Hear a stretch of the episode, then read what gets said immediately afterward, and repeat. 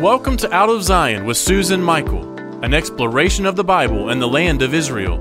From ancient biblical sites to the story behind the stories, join Susan on a journey through the most exciting book on the planet.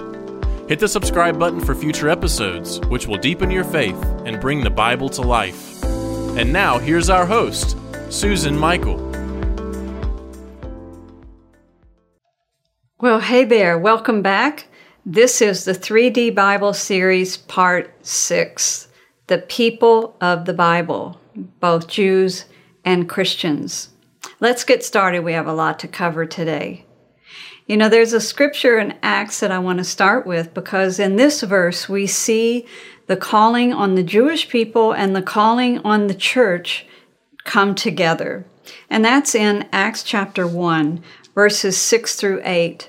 Now, Jesus has uh, been crucified and he has uh, been resurrected, and he has spent 40 days with the disciples. Uh, in Acts, it says, teaching them about the kingdom and, and teaching them, and he's now about to ascend into heaven. They're standing on the Mount of Olives, and he says to them, uh, they said to him, actually, Lord, will you at this time restore the kingdom to Israel? And he said to them, It is not for you to know the times or seasons which the Father has put in his own authority. But you shall receive power when the Holy Spirit has come upon you, and you will be witnesses to me in Jerusalem and in Judea and Samaria and to the, all the ends of the earth. Now, this is very, very interesting. The disciples have spent three years at the feet of Jesus, and now they've spent 40 days with him teaching them everything he wanted to leave with them before he ascended into heaven. And the burning question on their mind was Are you at this time going to restore the kingdom to Israel? And Jesus did not say, You're all wrong. You got it all wrong. Oh, you know, haven't you been listening to me? He didn't say that. He didn't rebuke them. He didn't correct them. He simply answered their question about the timing. And he said, The times and seasons are not for you to know.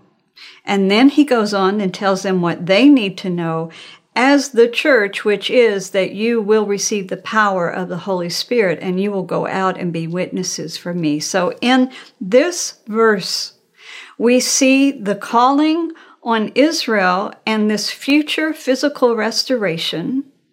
And we see the calling on the church to go out into all the world and to preach the good news of the gospel. So, the um, I want to now talk about this calling on the Jewish people. Um, you know, to do that, I want to give just a little bit of a review of things that we've just recently covered. We know that the story of the Bible is the story of God's plan to redeem the world, and that central to that story is the Jewish people and their calling to be the vehicle of God's redemptive plan. And so we discussed how that there is no Old Testament story versus New Testament story, or Old Testament plan versus New Testament plan. There was no plan A that failed and then plan B. And there's no plan A people that failed replaced by plan B people. And that's why we see in this verse in Acts both a referral to the restoration of the kingdom of Israel and a referral to the calling on the church. So, uh, Israel's story, as we've learned it, uh, is that to be the vehicles of God's redemptive plan in the earth. And when God chose Abram and he said to him, I'm going to make you a great nation. And I'm, and so he decided at that point to create a people to work through to bring about his plan of redemption. And I wanted to review that and I want to stop right here for one really important reason. Today, in today's culture, there is kind of an aversion to any one people group being what we would call exceptional. So we're we have a big battle in the United States against the idea that America is exceptional. And so when it comes to the chosenness of the Jewish people, they're called in the Bible the chosen people. It comes across in today's culture and society as being a little arrogant and um, that that this people group is better than the other people's group. And so that's why I want to review this that um, God did not line up all the peoples of the earth and say, okay, I like this people group better than the rest, so I'm going to work with them.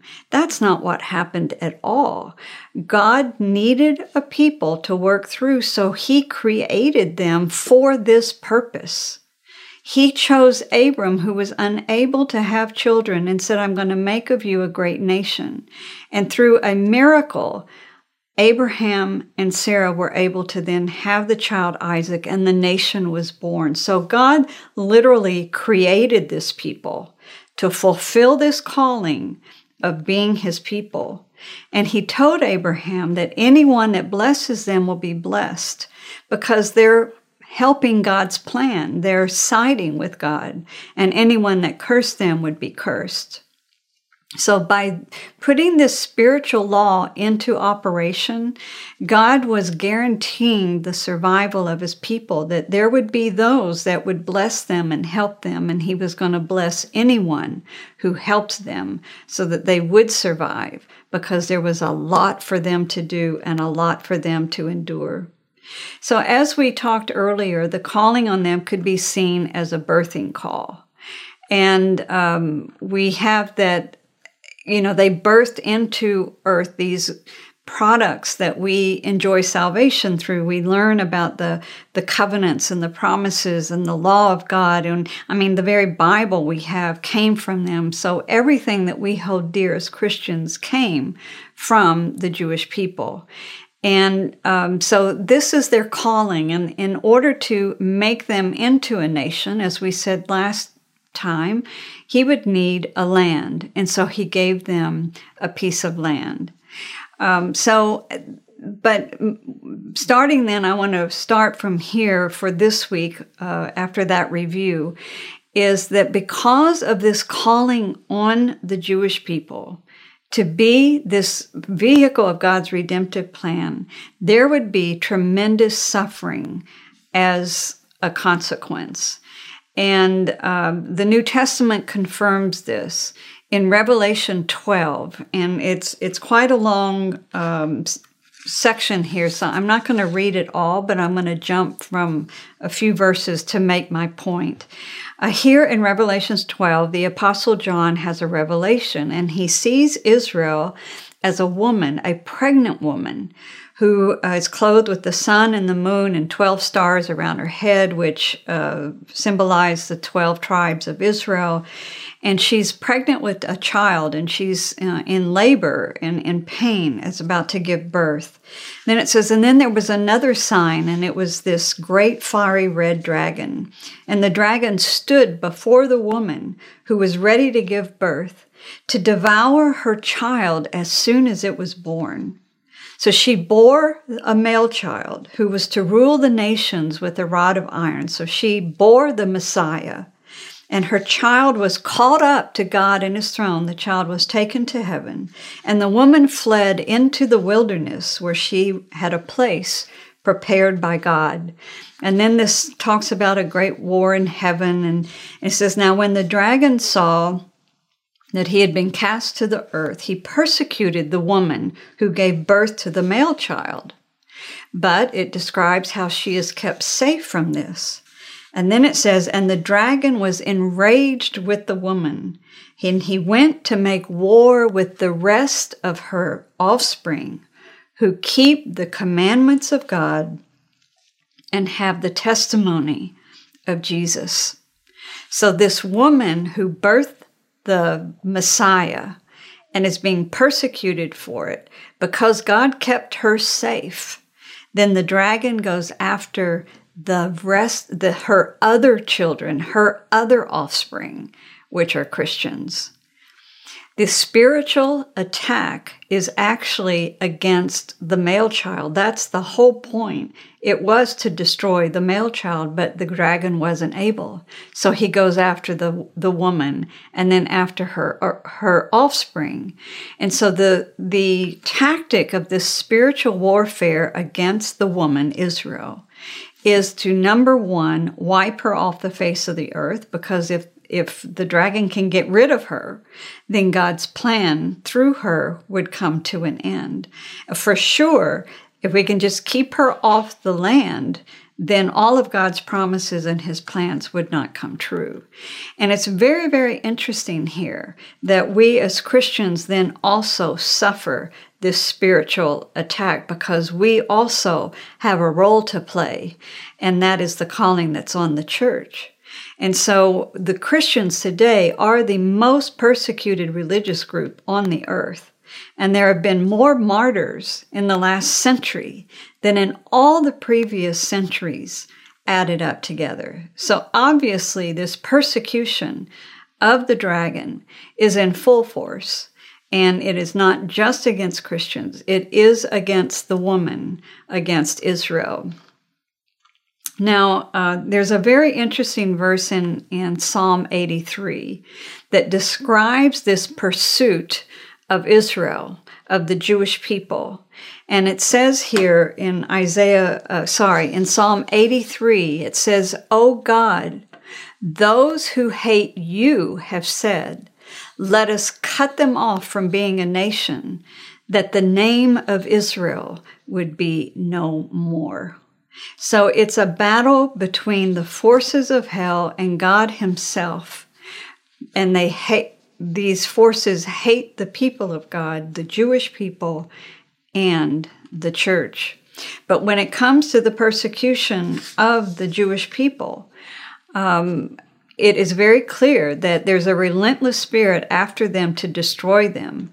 And when we look at the history of the Jewish people and we see the influence of anti Semitism generation after generation after generation, and uh, one day in a future episode, we'll just talk about anti Semitism because it is. It's, it's just an astounding story of the evil pursuit of the Jewish people. And we can look at history and we can see the threats of annihilation and the attacks to wipe this people off. Just a summary of this history. Uh, it began, we read about it in the Old Testament in the story of Esther and the, the evil spirit behind evil Haman that wanted to wipe out the Jews.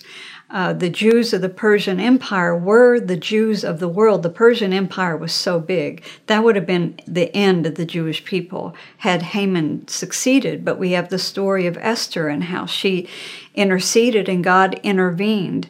But after that, we have, uh, after the time of Jesus, we have the rise of Islam out of Arabia, and it tried to wipe out. Um, the Jewish people in the lands uh, that were in their way, in their pursuit. And then the Jewish community thrived in Spain. And then we had the Spanish Inquisition and just wiped out the Jews of Spain. Either they had to flee or they had to convert. Um, or they uh, were killed. And, and then we have the growth of the Jews in Europe. And we know uh, the devastating um, tragedy of the Holocaust to wipe them out. And now today, the, the largest community of Jews now is in Israel. They've just barely about to pass the one half mark. And uh, it's no coincidence that we have evil powers in Iran threatening um, to annihilate Israel. So it's it's a pursuit of the Jewish people that there's no explanation for it except a biblical explanation, a spiritual explanation. But God promised in Jeremiah 31 36 that they would never cease to be a nation before Him. And surely they have survived all of this miraculously. You know, there's a famous quote by the uh, German Chancellor Bismarck, who is said to have been speaking to the German Kaiser. And this was back in the 19th century. But he said, you know, the German Kaiser asked him, he said, Bismarck, can you prove the existence of God? And Bismarck said, The Jews, Your Majesty, the Jews. Their survival is such a miracle and such a testament to God's promise that they would never cease to be a nation before Him. So now in our day, they have not just survived, but they've returned home. God's birthing people have returned to their land. And as we covered in a previous episode, Isaiah 11 11 said that God would bring them back a second time, the first time being under the Persians, and then we had the second exile. This is the second return, and it is foretold in Isaiah. But the very, nurse, very next verse in Isaiah says something very, very interesting that in this return, that God would raise a banner to the nations. He says here that then the Lord will set his hand again a second time to recover the remnant of his people, and he will set up a banner to the nations and will assemble the outcast of Israel and gather together the dispersed of Judah from the four corners of the earth. So the return of the Jewish people to their homeland is a banner to the nations. Well, what does that mean? What is a banner? Well, a banner is a sign. It carries a nation. It carries a sign of, of victory in a battle. But I believe in this instance, it carries a message to the nations. And it's a message that is twofold. It's both positive and negative at the same time. And it's, it's a, it's a message that proclaims, I am a faithful God and I am fulfilling my promises. I am gathering my outcasts back. And he's getting the attention of the nations that this is what he is doing. Well, for you and I, we're believers. We, we rejoice in that. I rejoice in the faithfulness of God to the Jewish people and what he's doing because that means he's faithful to all of his promises. And, and I can believe in him and trust in him because he is a faithful God and his promises are true and his word is true. So I can rejoice in that. But if you're not walking with the Lord and if you're actually opposed to him and what he's doing, it's a message of warning that I am a faithful and true God and I'm fulfilling my promises. I'm gathering my children as I promised. And there's a day of reckoning coming for the nations that oppose them. So it is a word of warning to the nations. You could say that Israel, the regathering of Israel, in a way is a test. It's a test of the nations. In um, Joel chapter 3, God says here, For behold, in those days and at that time, when I bring back the, captive, the captives of Judah and Jerusalem, I will also gather all the nations and bring them down to the valley of Jehoshaphat, and I will enter into judgment with them there on account of my people, my heritage, Israel. So, see, warning, it's a warning that judgment is coming to the nations on how they treat and have treated his people. Now, Jesus also said that when he returned, he was going to judge the nations based on their treatment of his brethren, the Jewish people. We have this in Matthew 25. It's a long passage. I won't read it, but he describes gathering the nations before him, that when he returns, he's going to sit on the throne of judgment and he's going to gather the nations as the sheep and the goats. And for those that uh, were good, he's going to bless them. For those that are the goat nations, he tells them, he says, because of what you did to these, the least of my brethren. Now, many times we hear this verse as though it's applied to the needy or the poor. And okay, Jesus does care about the needy and the poor, but we've got to read this scripture in its context to understand what he was really describing here. The Old Testament context is that judgment would come to the nations based on their treatment of the children of Israel. So when Jesus says that they will be judged based on their treatment of his brethren, he's talking about the Jewish people, the children of Israel. Now, I believe that you and I, as Gentile Christians, were grafted into that tree, and spiritually, this also applies to the church because we are also Jesus' brethren. We are a part of his family, and there will come judgment on the nations, I believe, for their treatment and for their persecution of the Christian people as well. But nevertheless, Jesus here was talking about his physical brethren, uh, the Jewish people. So the calling on the church is what we read in the very opening in Acts that we were to go out into the world and witness to Jesus. Uh, there were different descriptions of that great commission, but it said that we were to go out and to teach the nations, to disciple the nations. We were to baptize. We were to heal the sick, raise the dead, cast out demons. We're to teach all that Jesus, them, teach the nations to observe all that Jesus commanded them. That's the great commission on the church. We are to go out individual by individual, person to person, people to people, and bring the good news of Jesus to them. But the calling on the church, on the, on Israel is quite different. The calling on Israel is to be that physical people in that physical location that brings and welcomes the physical return of the Messiah. He's going to come to that place and to that people as he comes to establish the kingdom of God to the world. And that's why they are their return is a banner to the nations. It's a warning. He's coming. The king is coming. So get ready and be warned of judgment if you're on the wrong side of the equation. So the calling on the church and the calling on Israel is very different, but yet they overlap, they uh, complement each other, I should say. They complete each other.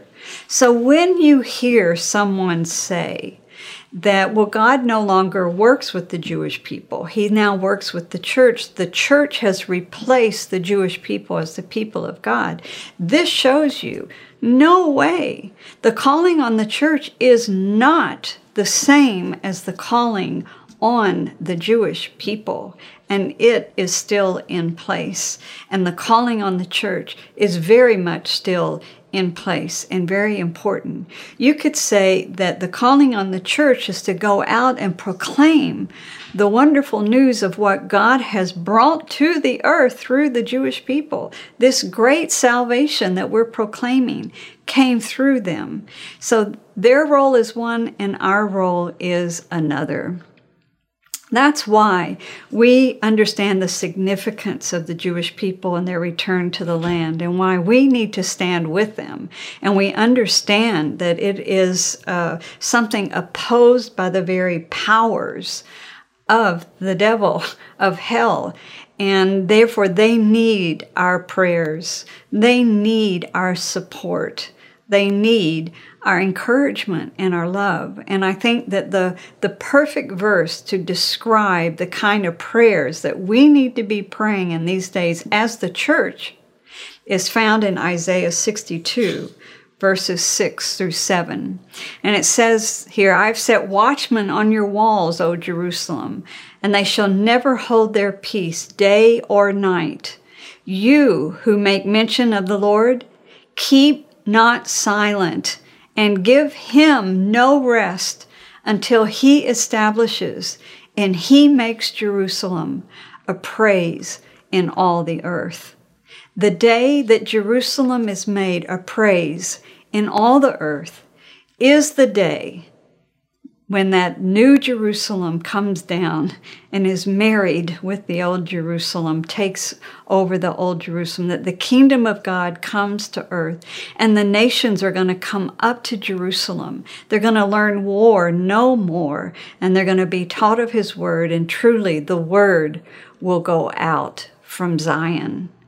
So out of Zion is where you are now and I hope that this word has been a blessing to you as you understand the great calling on the Jewish people, the calling on the church, and how God is working in the physical and in the spiritual all at the same time. So, we have a link in today's show notes. I invite you to become a part of our Isaiah 62 prayer initiative. If you will sign up every month, we're going to send prayer points. They come out from Jerusalem, they go all around the world. We have Christians all around the world praying with us every month. We pray for Israel, we pray for the Middle East, we pray for current events, we pray for the ministry of the ICEJ there in Israel. And I ask you, I invite you to become a part of that Isaiah 62 prayer initiative. I also have a book that we can recommend that we're going to link to in the notes. It's a it's kind of it's not a theological book. It's not about scripture, but it's about the people of Israel because you know there are a lot of lies, a lot of propaganda against Israel, and the purpose of it is to make the people of Israel look so evil and look so bad that no one would support them. And this book is called Thou Shalt Innovate, and it's about 10 Israeli people and their stories, how that in their quest to help someone or to help some people somewhere in the world, that they invented some new innovative technology or product, something that's saving lives all around the world, something that's blessing people all around the world. Why? Because of the goodness of the people of Israel and their desire to bless others and to help others, to be a light to the Gentiles, as the Bible said that they would be. So, Thou Shalt Innovate will introduce you to some of the people of Israel, just so you can get to know them on a personal level. So, we link to it in our show notes. I hope that you've learned something this week. Join me back here next time.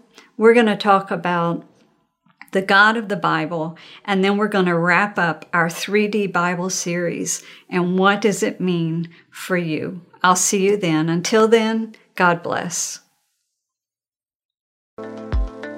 We hope you have enjoyed this episode of Out of Zion with Susan Michael. Be sure to subscribe to Out of Zion now on Apple Podcasts, cpnshows.com, YouTube, or wherever you like to listen and learn. Out of Zion with Susan Michael is a production of ICEJ USA, all rights reserved.